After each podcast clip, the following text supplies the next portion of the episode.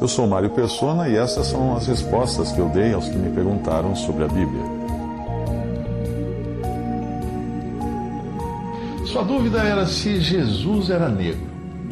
Você menciona uma teoria de que Moisés teria sido negro, que os judeus seriam negros e que Jesus teria tido pele bem morena. Se Moisés era negro, eu não sei, mas tudo leva a crer que a sua esposa, sim, era negra, originária da atual Etiópia. Se Moisés foi negro ou não, se Cristo era moreno ou não, que diferença isso faz?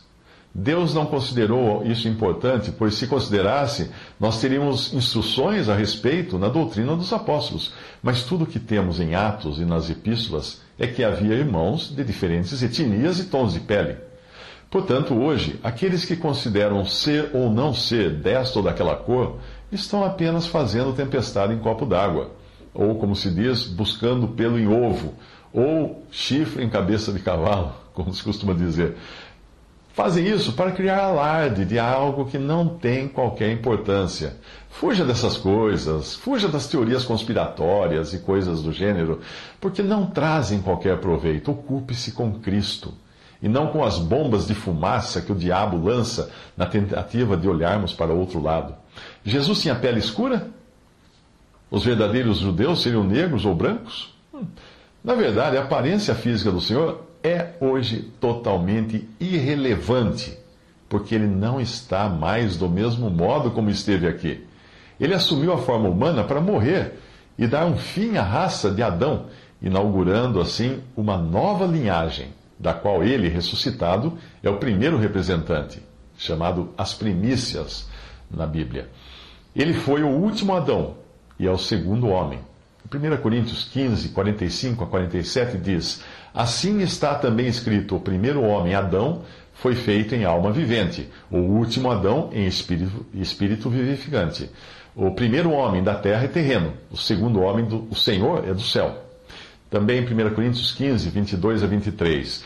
Porque assim como todos morrem em Adão, assim também todos serão vivificados em Cristo mas cada um por sua ordem. Cristo, as primícias, depois os que são de Cristo na sua vinda.